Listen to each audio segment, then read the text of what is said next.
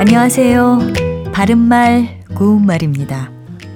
남을 존중하고 자기를 내세우지 않는 태도라는 뜻의 겸손은 분명 미덕이죠.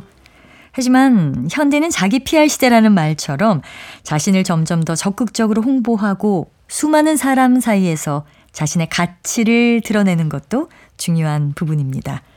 이와 같은 자기 홍보 시대에 집단이나 개인이 특정한 목적을 위해서 신문이나 방송, 인터넷 등의 언론 매체나 SNS 같은 것을 이용하는 경우가 점점 많아지고 있는데요. 이런 경우에 보통 언론 플레이라는 표현을 사용합니다. 그런데 이것은 되게 공적인 이익에 맞지 않는 경우가 많기 때문에 부정적인 의미로 많이 사용되고 있습니다. 정치인이나 연예인이 언론사의 특정 사실을 일부러 흘려서 자신에게 유리하게 만드는 경우가 바로 그런 예라고 할 수 있지요.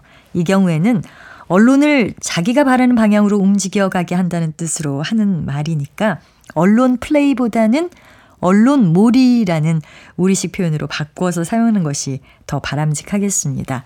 아, 그리고 언론 몰이 외에도 여론을 이끌거나 모으기 위해서 분위기를 조성하는 일을 뜻하는 여론 몰이라는 표현도 같이 쓸 수 있으니까 함께 알아두셔도 좋겠습니다. 바른말 고운말 아나운서 변희영이었습니다.